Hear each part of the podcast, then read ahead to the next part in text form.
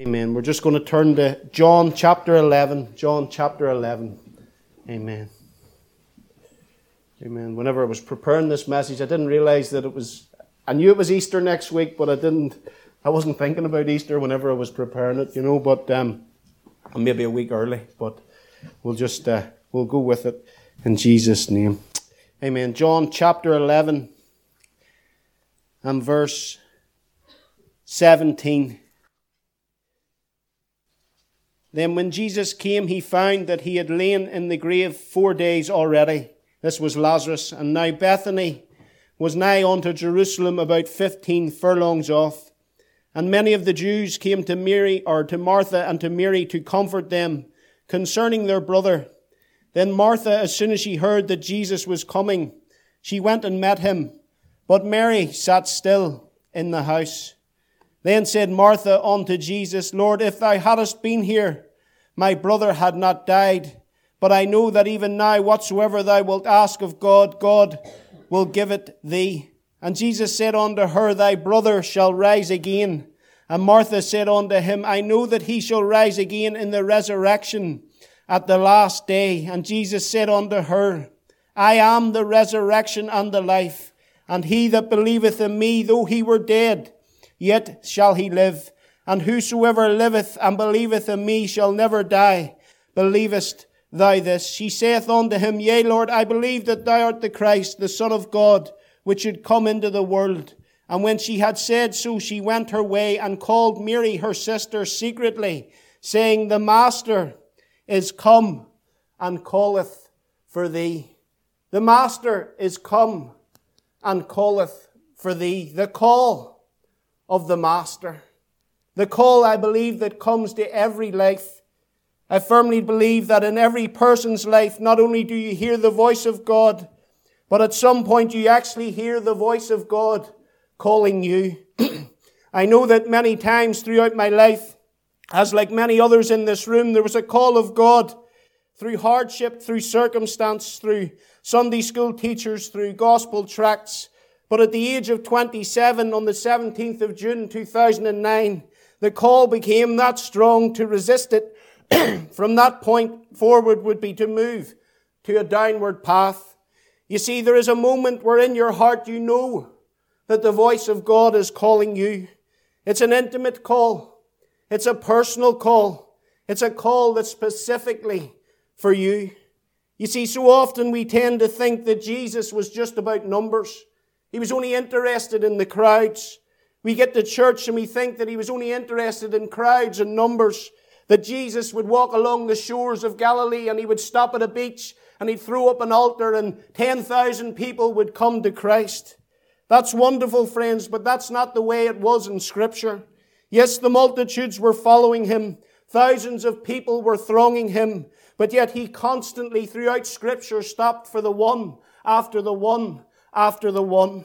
You see, the scripture says he didn't come to call the righteous to himself, but he came to call sinners. He came to call a people who have fallen short of the glory of God. He came to call a people who know that they need a savior. He came because he loves us. Not because you and I are perfect in ourselves or ever can be. He came because he lost us in that Garden of Eden all those years ago. He came because we were the most precious thing that he ever owned even though He's eternal, even though He's always existed and all things were created by His hand, the most important thing that was ever, ever created in the precious sight of God is you. You're of incredible value to God tonight.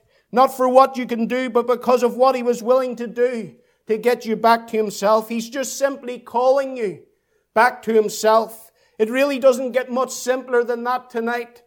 He lost you and he came to get you through the person of the Lord Jesus Christ. In the scripture it says a man had a hundred sheep and he lost one and he left the 90 and nine and went after one until he found it. You see, he knows we're lost. And this is why he became a man and came to the earth, walked through it enduring the shame and the scorn of the people around him.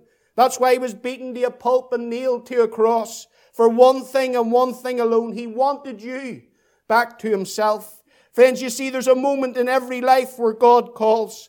There's a moment in every heart where you know that it's the voice of God that is calling you. The question has to be tonight, what will you do when your call comes? Mary, the Master is come and calleth for thee. You see, we come to our reading tonight. We come to a little village called Bethany. We come to a home that Jesus often visited.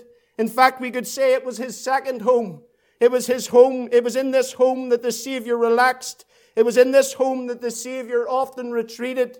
It was in this home the Savior got away from the pressures and the demands of ministry. Here was the home the Savior felt comfortable in. Here was a home that he enjoyed. Here was a home that he loved. And here was a home that he trusted. But tonight in this story, it's become a very sad home. In this little home, death had come. For when we arrive at Bethany tonight, two sisters meet us. They're dressed in black. There's tears.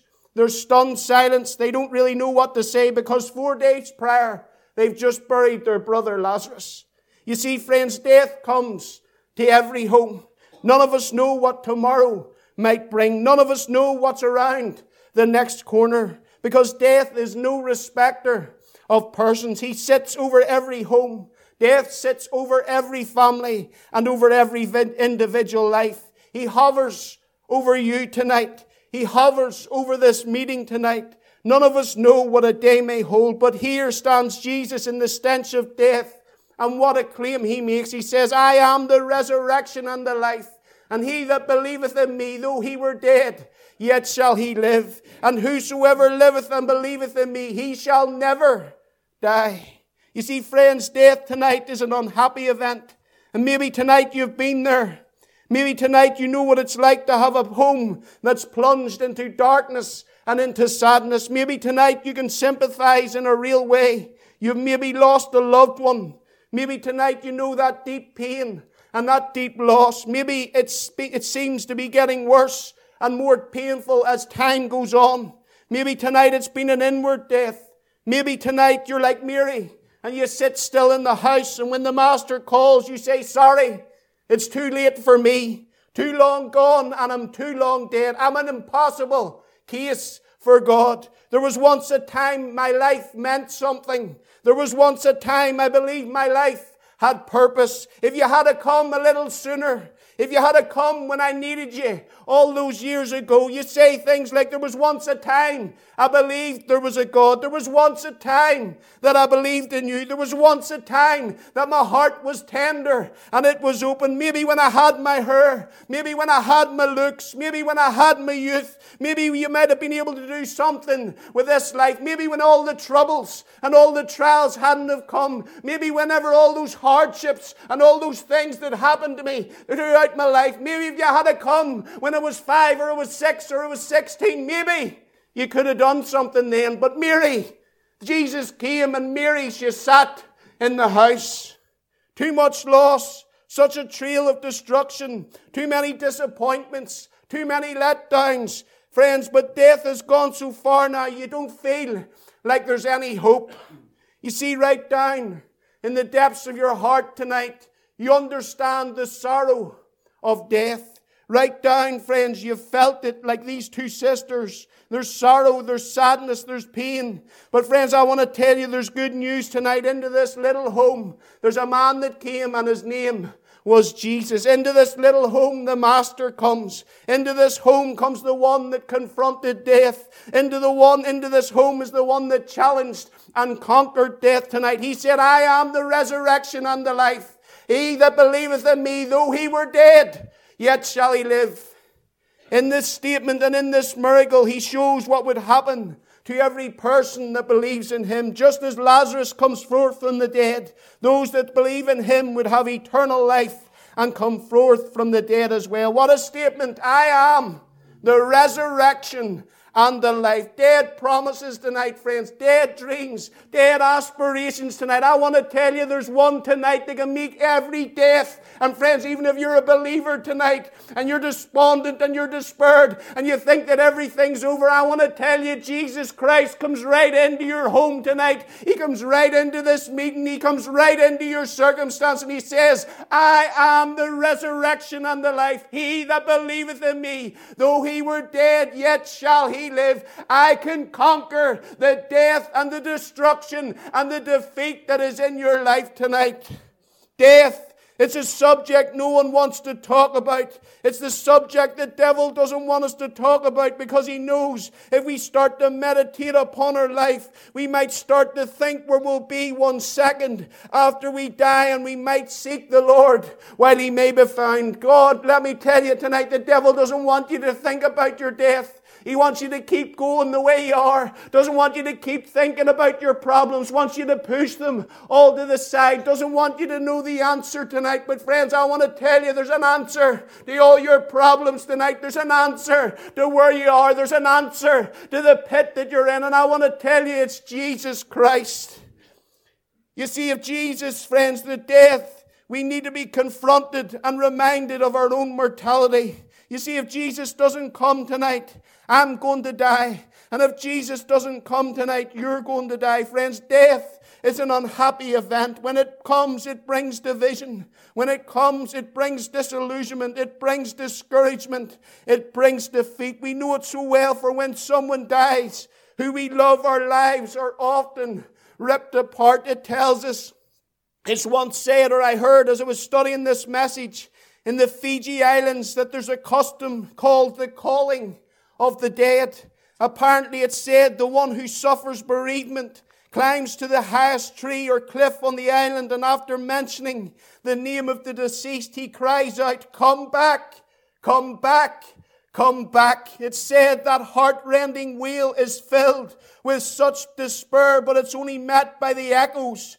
of its frustration. Those of you who have recently lost a companion, a dear friend, can appreciate this worn out figure. Can you imagine that person with the tears streaming down its cheek as he or she continually pleads for the return of a loved one? Friends, death is an unhappy event. Death is a final event. Death is a physical event. Death is a spiritual event. Death is an eternal event. Friends, death is an unhappy event because the Bible says if you die without Jesus Christ, you know what's going to happen? You're going to lift up your eyes and you're going to be in torments. One second after you die, you're in hell. It's a universal event. It's an event that enters into the home of every man. It's an event that enters the home of the unsaved. It's an event that enters the home of the Christian. The death of another affects us all. Certain times in life it affects us deeply, terribly, and emotionally. It's universal. There will come a day, whether you like it or not, or whether you believe it or not, or whether you accept it or not, you shall surely die. I wonder tonight, do you realize that death is knocking at your door? Do you realize, friends, that it's later than you think? Do you realize tonight that time, that God's mercy and God's grace is running out. I came across an illustration where someone had once calculated a schedule that compares the average life to a clock on a single day. They say if you're age 15, you're about 10.25 a.m. on the clock. If your age is 25, you're 12.42. If you're 35 this evening, you're at 3 p.m. If you're 45, you're at 5.16. If you're 55, you're at 7.34 p.m. 65, you're at 9.55 p.m. And if you're 70, you're at 11 p.m. God wants you to know something tonight, friends. It's later than you think. That's why the Bible says, Behold, now is the day of salvation. He says, Today, if you hear his voice, harden not your heart. He that hardens his heart, the Bible said, shall suddenly, suddenly he'll come. Suddenly he shall be reproved. Suddenly, death comes suddenly. You see, death is an unhappy event. Death is a universal event, but friends, death is a surprisingly unexpected event. You see, Mary and Martha probably thought that Lazarus would recover from his illness. You see, we often think that we're always going to recover. We often think that we're never going to die. You see, because there's eternity that is put in the soul of a man. That's why you think you're never going to die. That's why you never seem to really get mature or get any older because, friends, there's an eternity in your heart. You are made to live forever and forever and forever. And one of those places, whether it be hell or heaven, that's where you will live forever and ever. It can be forever with the Lord or forever in hell for eternity. Death takes us by surprise. The story goes one time a man made an agreement with death. He told the Grim Reaper that he would come with him without argument, but only on one condition that death would send a messenger giving him plenty of notice. The agreement was made, and the weeks went by. Days turned into months. Months turned into years. And then one evening, as the man sat alone thinking about the great accumulation of his wealth, how he had progressed so well in life, the man was startled and he cried out in great despair, But you're here so soon and without warning. I thought we had an agreement. And death replied, I've more than kept my agreement. You've sent me many messengers. I've sent you many messengers over the years. The man said, When and where have you sent these messengers? Death replied, Just look in the mirror for a moment, and you will see some of my messengers. As the man looked in the mirror, death whispered, Just notice your hair. Sure, once it was full, and once it was black, but now it's thin, and now it's white. Then he said, Pay attention to how you lean your head to listen to my voice, because you cannot hear me very well. Then observe how closely you must get to the mirror, because you cannot see yourself clearly. I've sent my messengers through the years I've kept my part as a pity. You didn't keep yours. I'm sorry you're not ready for me, but the time has come for you to go. You see, friends, tonight many won't be ready when death comes. Friends, you need to be ready in this life. I was speaking to a young man on a Friday night in Castlewellan, and he said, he says, I, I, want to live just, I'm not really sinning, and I just want to live the way I can, and I'll look for God uh, at some stage, you know, and, but I said, friends, you know, you need to be ready in this life. You need to have accepted Him because then why would Jesus have died? Because, friends, if we could make it all right when we got to heaven, then He wouldn't have had to shed His precious blood. You need to be ready on this side of eternity.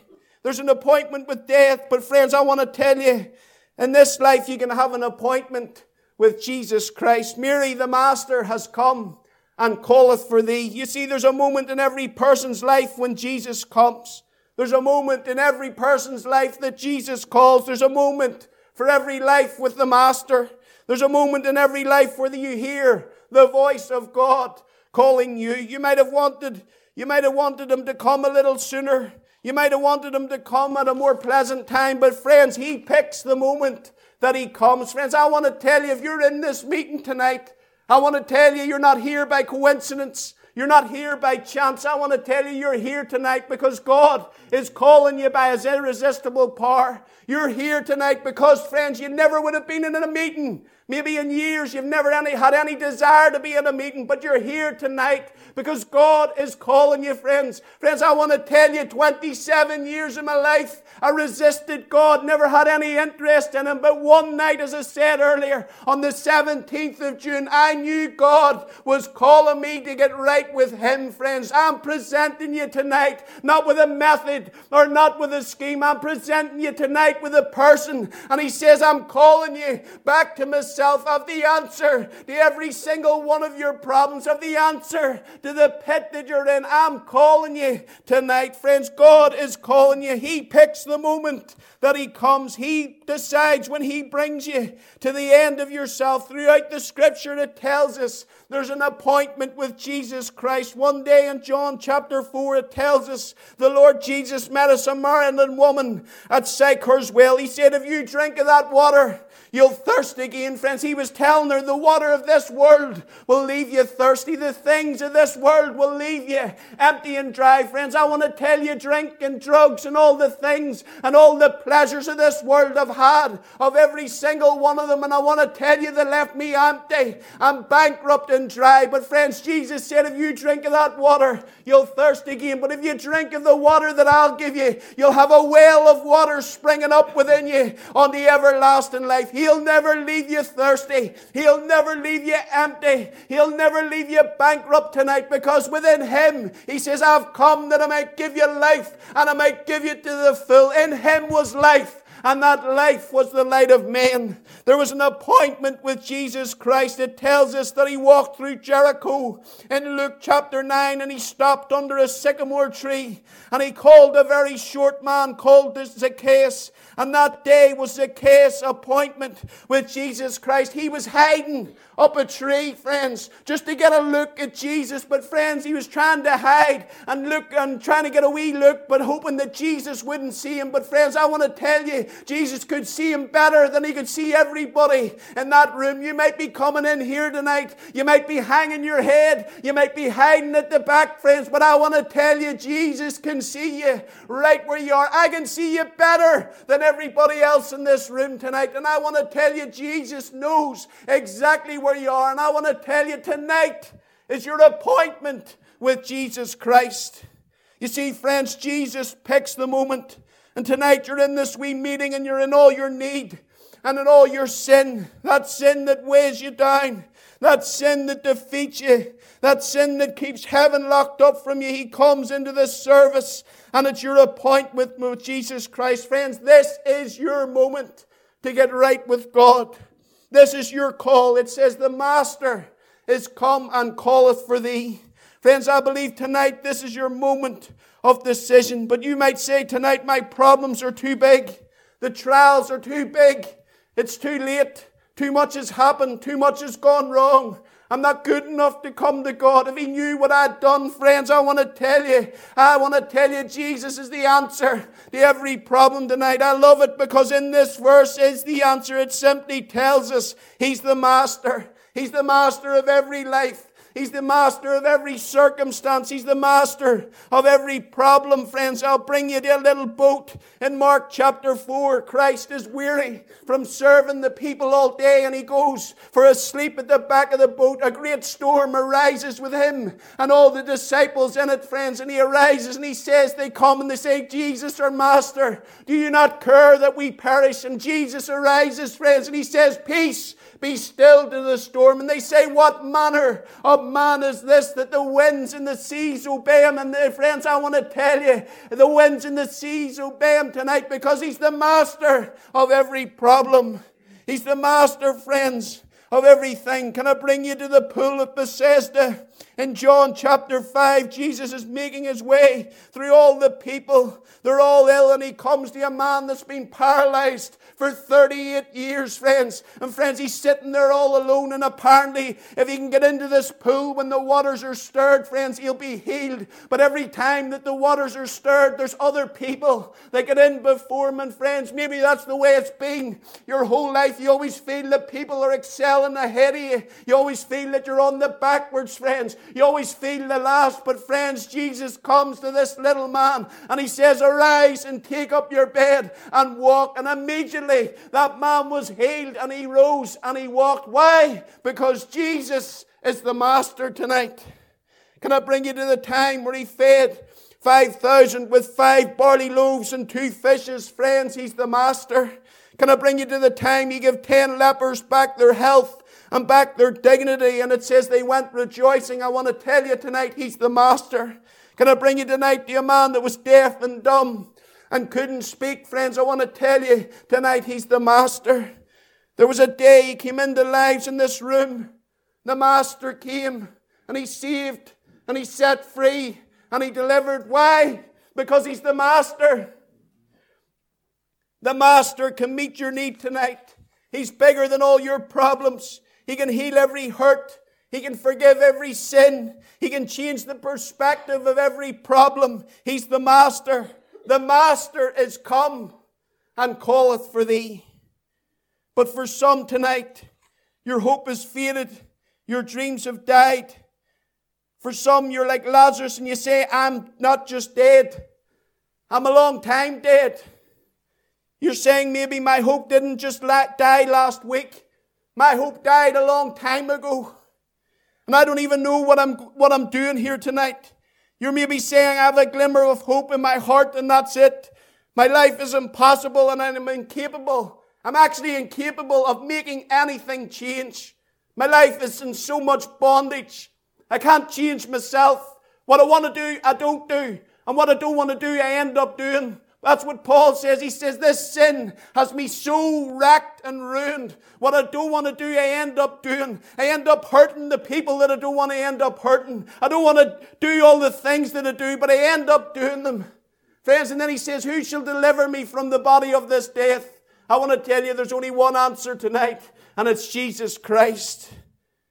Friends, that's exactly. My life is impossible, and I'm incapable of making anything change. And that's exactly what happened to this man called Lazarus. He was dead. He was incapable of any change. He was stone cold, dead, and he couldn't bring himself from one place to the other.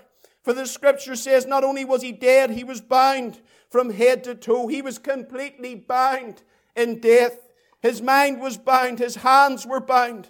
His feet were bound. His voice was bound. His heart was bound. His past was gone. His future was dead and his present was hopeless.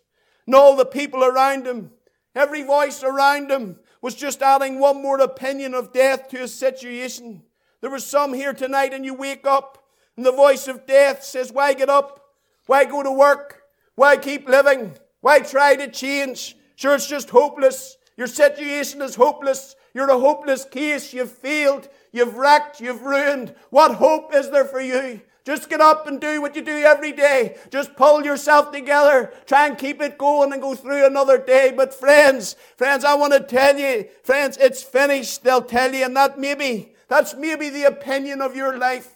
I want to tell you, it's maybe the opinion of others about your life. I remember whenever Tim tried to have said it many times, whenever he phoned the policeman, I was in jail at the time, and he phoned the policeman, and he says, uh, I'm trying to find this man called Brent. I don't know his second name, but could you give me it? He says, Don't worry about his second name because his second name is bad news. Friends, everybody might have an opinion about you, but friends, I want to tell you, Jesus has a different opinion about you tonight. This constant voice that says it's finished and it's over. You see, I'm sure as they laid Lazarus in that tomb, they said it's over.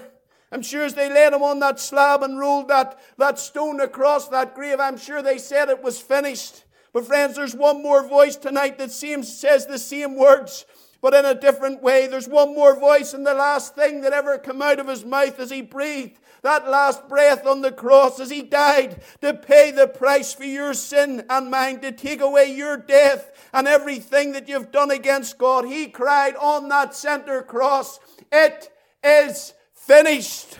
Not in the same context as every demonic part of hell, but what he was saying is, it is finished, is finished. Friends, he defeated every demonic power and everything that you're hung up on tonight. He cried, It is finished, and defeated every single one of them, friends. That's the voice that says it's finished, that every place of death is finished. Every voice that says you can't Jesus says it's finished. Everyone that says it's hopeless, Jesus says it's finished. Friends, it's the place that death had come, a place where hope had died. The future looks bleak, but into the midst of it all, suddenly a voice comes and cries, It is finished. He says, I am the resurrection and the life. He that believeth in me, though he were dead, yet shall he live. He says, Your hope's died. He says, Your strength is gone. Your future looks bleak. But God says, If you can hear my voice tonight, if you can hear me calling you, I'm telling you, I'm going to open your grave. I'm going to open this place and give you a life that is deeper and more profound and more wonderful than everything you could ever have gotten in your own strength.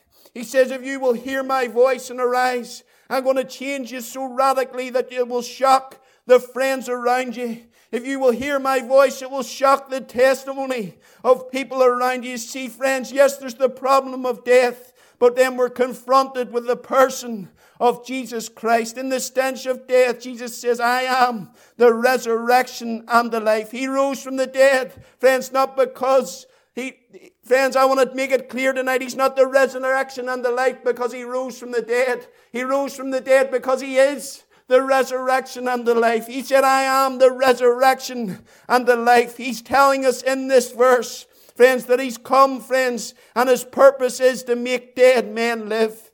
He's telling us that his purpose is to change lives. I wonder tonight, do you look at your life and say, I really need to change some things? I wonder, do you look at the things around you and say, do you know what I need? I need life. Do you get up every morning and go, you know what? I'm not living, I'm just existing. Friends, I want to tell you, Christ came to give you life and life to the full. I wonder tonight, does your life just seem like a treadmill? You're just going over and over the same things day after day and again and again. Not living, but just existing. And the question that floods your mind is this Is this all that life's about? Friends, the answer is no, no, it's not. The Lord Jesus Christ says, I've come to give you life and that you might have it to the full. Not just a rubbish life. Christ didn't die on a cross just to give you a rubbish life. Didn't come just to give you a normal life but he came to give you a life that's full. That word full means it's a life that's running over. What's the wee song say? Running over, running over. My life's full and running over. Since the Lord saved me, I'm as happy as can be. My life's full and running over. Lived my life the way I wanted for 27 years. I was left empty. It was left barren and it was left void. But one day on the 17th of June, I met the Lord Jesus Christ and my life has never never been the same. Since the hand of Jesus touched me, my life has never been the same. Friends, I wonder tonight, do you look at your life and see an emptiness? I wonder tonight, do you look and do you see a void? It's because, friends, you're not saved. It's because you don't know the life giver, the Lord Jesus Christ. Sorry to burst your bubble tonight, friends, but life isn't going to begin at 40. I want to tell you, life begins at Calvary. He came to give you life and life more abundantly. In Him was life and that life was the life of man, friends. I want to tell you, He died on an old rugged cross that you might have life, friends. He didn't come, the, what the Bible says, He didn't come to condemn the world. God didn't send His Son to condemn us, didn't send His Son to beat us over the head with a big stick and tell us to be religious and come to church and dress right, friends. It says He came that we might be saved through His death, friends. He came because He loved us. He came because He seen us in our sorrow and in our pain and in our mess, and He wanted to give us life and life more abundantly. Life begins at Calvary. You may be here tonight and you're only existing. You may be in this meeting on the outward, everything seems okay. You may be drawing breath, you may be drawing a salary, but inside you're empty and you're void. The Bible says you're dead and trespasses and sins. And what do people often do? Friends, they'll give you this advice. Some would say the answer to everything we need is to educate ourselves better. It's because you didn't go to school and all these things and you need to go to college and university and better yourself. It's because of your, your upbringing, friends. And I'm not saying anything against that because everybody, most people haven't had a great upbringing these days. I didn't have one myself. But friends, I want to tell you that wasn't the problem. Why I was a great sinner, friends. But friends, they'll tell you, I want to tell you, they'll tell you you need education. But friends, I want to tell you Lazarus didn't need educated. When he was lying in that grave, he was dead. What Lazarus needed, he needed life. The old devil, he'll tell us we need pleasure. He'll just tell you to go out and enjoy yourself, friends. Many nights I was sitting there, and the old devil was telling me all you need to do is brush it off. Go out and get drunk, go out and take a few drugs, enjoy yourself. The problem was I never had any money whenever he was telling me that, friends. But, friends, that's what he'll tell you. Everything will be all right. But, friends, you can take old Lazarus to that disco and you can try and teach him to dance, friends. But, friends, it isn't going to change Lazarus one bit because he's dead. And what he needs is life. It wasn't pleasure Lazarus needed. He needed life. And, friends, there's only one person that can give you life tonight. It's Jesus Christ. He says, I am the resurrection and the life. He was showing his purpose that he came to do one thing, and that was to change life. He was showing us his power. Friends, there's only one tonight who has the power to raise from the dead. There's only one that can lift you out of your pit tonight. There's only one that can lift you out of all your problems. I want to tell you, you've probably tried every method, every scheme, every new leaf, friends. I've done it a million times. A, A, N, A. Promised I wouldn't do it again. Everything. But friends, nothing ever worked. Tried prescription drugs, tried this, tried that, turned to the world. They told me I was a mess and everything else. I said, well, you're saying I'm broken. Can you fix me, friends? But they couldn't fix me. The only person that could fix me was the Lord Jesus Christ. Here in John chapter 11, Jesus is showing that he's the power. Friends, Jesus brought mayhem to funerals. He raised Jairus' daughter. He stopped a funeral cortege of the widow woman at Nain. He raises Lazarus in chapter 11. And what about his own resurrection, friends? If that had been the end of the story at Calvary, if he had died at Calvary, not one of us tonight would have any hope. Thank God on the third day, he rose victorious over the grave, over the devil, over every part of hell tonight. Thank God. He says, I am the resurrection and the life. Leaders of this world, they're all in the grave tonight. Mother Teresa, Gandhi, Muhammad, Hare Krishna, they're all still in the tomb and in the grave, but Jesus Christ rose from the dead tonight. And because he's risen, the Bible says he's able to save to the uttermost that come to him. My friend, tonight there's a living Savior tonight in the gospel. And he says, I am the resurrection and the life. He imparts life to those that are dead in trespasses and sins. Friends, do you realize you're dead tonight? Do you know you're dead? Has God been speaking to you? Is God calling you? Friends, you're dead in trespasses and sins. Without Jesus, you're dead. That's what the Bible says. Do you realize that you're dying physically? Do you realize that one night you will die eternally if you don't trust Christ as your Lord and Savior? Jesus is here tonight and He wants not just to give you a new start in life, He wants to give you a new life to start with. He wants to give you the life that's eternal. He wants to give you a life that's abundant. There's the problem of death. There's the person of Jesus Christ. And then there's the promise of life. For what he says, he says, Whoever believes in me shall never, never die. Doesn't matter who you are tonight. Doesn't matter if you're rich or you're poor. Doesn't matter your background. Doesn't matter your temperament. Doesn't matter your disposition. But if you come and acknowledge Christ as your Savior, recognize God loves you, that Christ died for you, and you come tonight, He'll give you eternal life. That's the simplicity of it tonight. Not your works, not your good efforts, not a new suit, friends, but Christ. Trust Christ and he, you'll discover the job is done because on Calvary he cried, It is finished. All you have to do tonight is trust him. The simplicity, the surety, he says, He shall never die. It's life tonight in Jesus Christ. But I'm nearly finished. It all begins with a voice. He calls your name like you've never heard it before. He calls you to himself with such tenderness, but such authority. Calls you with such promise, such hope, such future. Calls you as if he's the one that created you.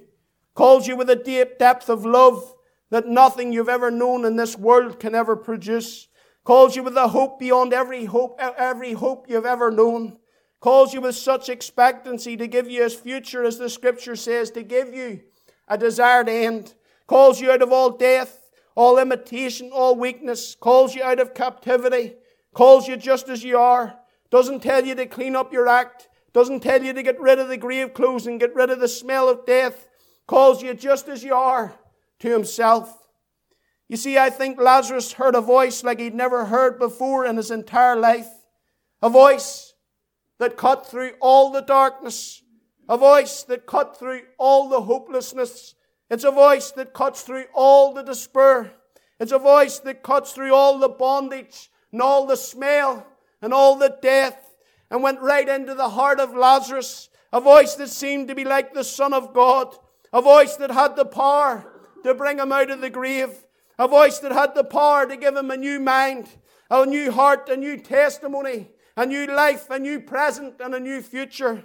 It's a voice that you've been hearing over these days and over these weeks is a voice that you've never heard before in your entire life. It was a voice that was like no other. It's a voice that sometimes comes as a shout, Sometimes it comes as a whisper, voice that says, I died for you, a voice that says, I love you, a voice that says, I have a future for you, a voice that says, I went to a cross 2,000 years ago, and yes, you've done wrong, and yes, you've failed. And yes, you don't deserve it. But I love you. And because of that love, I went to cross. And I took the nails in my wrists, friends. And I took the whip marks on my back. And a crown of thorns upon my head. I took the spitting and the mocking and the slapping which should have been yours. And I took it upon myself that I might forgive you.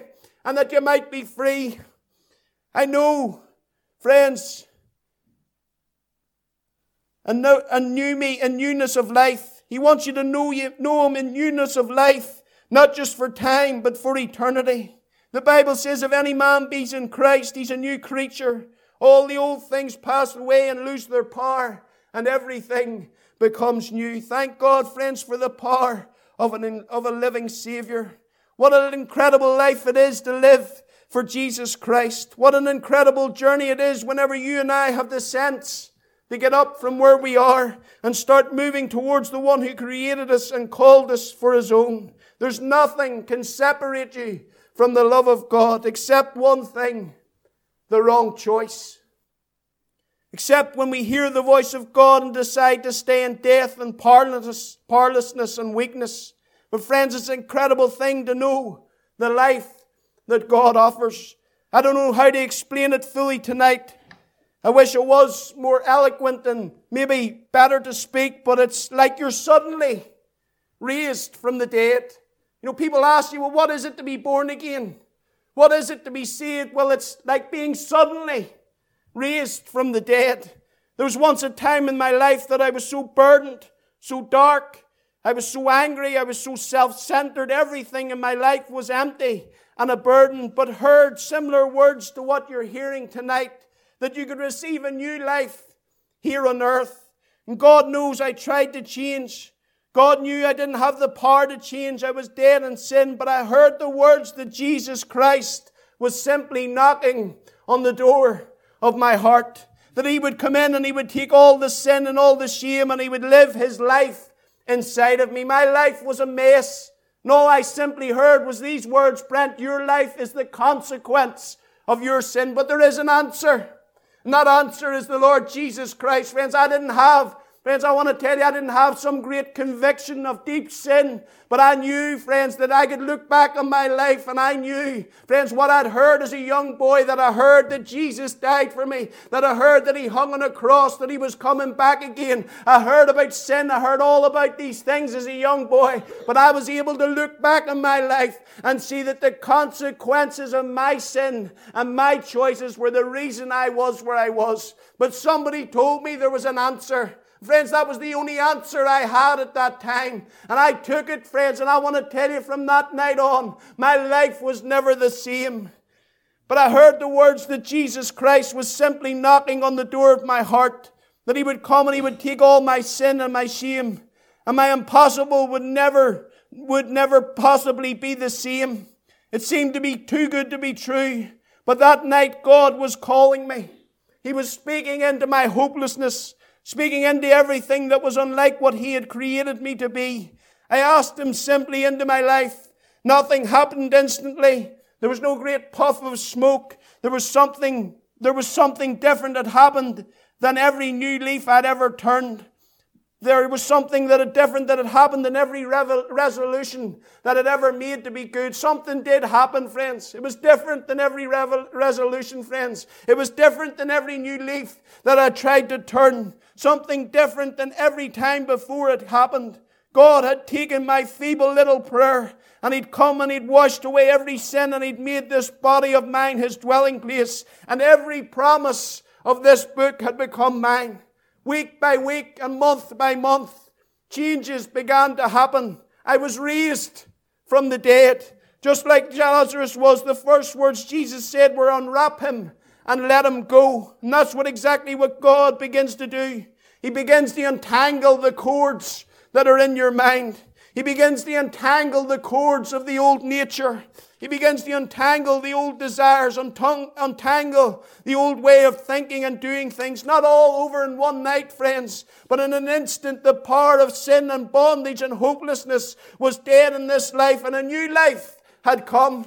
I remember I used to be so tortured in my mind. I couldn't rest. I couldn't settle. I couldn't sit still for five minutes, friends. But I remember months after I was saved, I just remember I was standing in my wee kitchen, friends. I didn't like to be on my own. I'd always been with people my whole life, always had people around me, and I was standing in that wee kitchen. And then I realized, friends, I've been standing there for maybe an hour and a half, and not one thought had gone through my mind, friends. The peace of God had filled this heart, friends. There was no trouble. There was no burden, friends. I want to tell you the peace of God can come into your life tonight.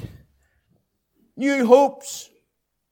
This is the life that Jesus Christ offers. He offers you a new life, a new start, a fresh beginning, new hopes, new desires, a clean slate. He says, I'll actually restore the years that the locusts have eaten. I'll give you those wasted years back.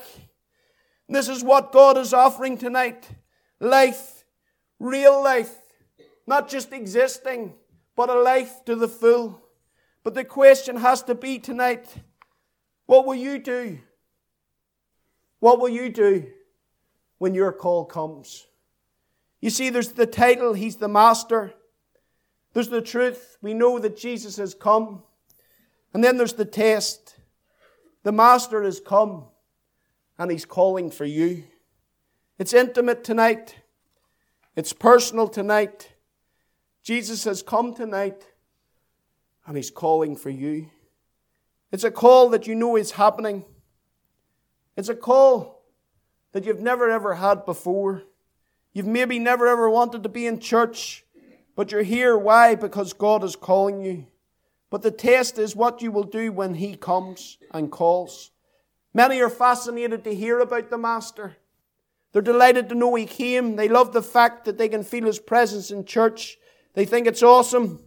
They love to hear about the cross. They love the Bible stories. They love the singing. They love the hymns. They love the testimonies. But the test is when they hear He's actually calling them. It's like when you hear the doorbell going in the house. Everybody's at home. And the question is, is he going? Is she going?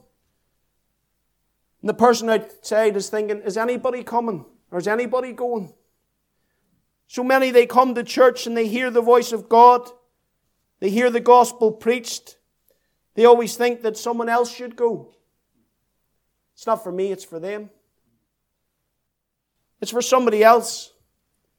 But listen tonight, the Master has come and he's calling for you. Nobody else is involved. It's individual. This is the way it's always been. He called Adam in Genesis, chapter 3, Adam, where art thou? To begin a nation in Genesis chapter 12, he called Abraham and he says, Get thee out of thy country. It was individual and it was personal. In 1 Samuel, the young prophet is lying in his bed. He hears a call Samuel, Samuel. He gets up out of his bed and he goes to the old prophet Eli and he says, Are you calling me? Eli says, I never called you. Go back to bed. He goes back to bed and he hears the call again Samuel, Samuel. And he gets up and he runs to the old prophet and he says, Eli, are you calling me? He says, I haven't been calling you, but God's calling you. The next time you hear his voice, you better get up and call get up and answer. The call comes again Samuel! Samuel! He says, Speak, Lord, thy servant heareth. Then you need the answer, the call. It was personal, it was individual. And tonight the Master has come and calleth for thee. Don't sidetrack it. Don't put it on to somebody else. Don't hope and pray somebody else will respond for you tonight. In Bethany, how did Mary respond? It tells us in verse 29. Friends, it told us she tells us she arose and she came quickly. Friends, tonight you need to respond in exactly the same way. You need to respond quickly. You need to respond urgently. You need to hear the voice of God and arise. You need to come exactly the same way and exactly the way you are. You've heard the message tonight. You need to arise. You need to come and you need to believe in Him. You need to repent of your sin. You need to trust Him and say, Jesus, I know you died for me. I need you in my life. I need you to cleanse me from my sin. You need to say tonight, Jesus, what I need, what I actually need. See, friends, the problems aren't on the outside. The problem's on the inside. And what you actually need isn't pleasure, isn't education, it isn't the things of this world. What you actually need is Him. Lord, I need you. The Master is come and calleth for thee. Will you be like Mary? She heard, she arose, and she came quickly. That's what you need to do. The Master, the Master is come, and He's calling for you. Let us pray.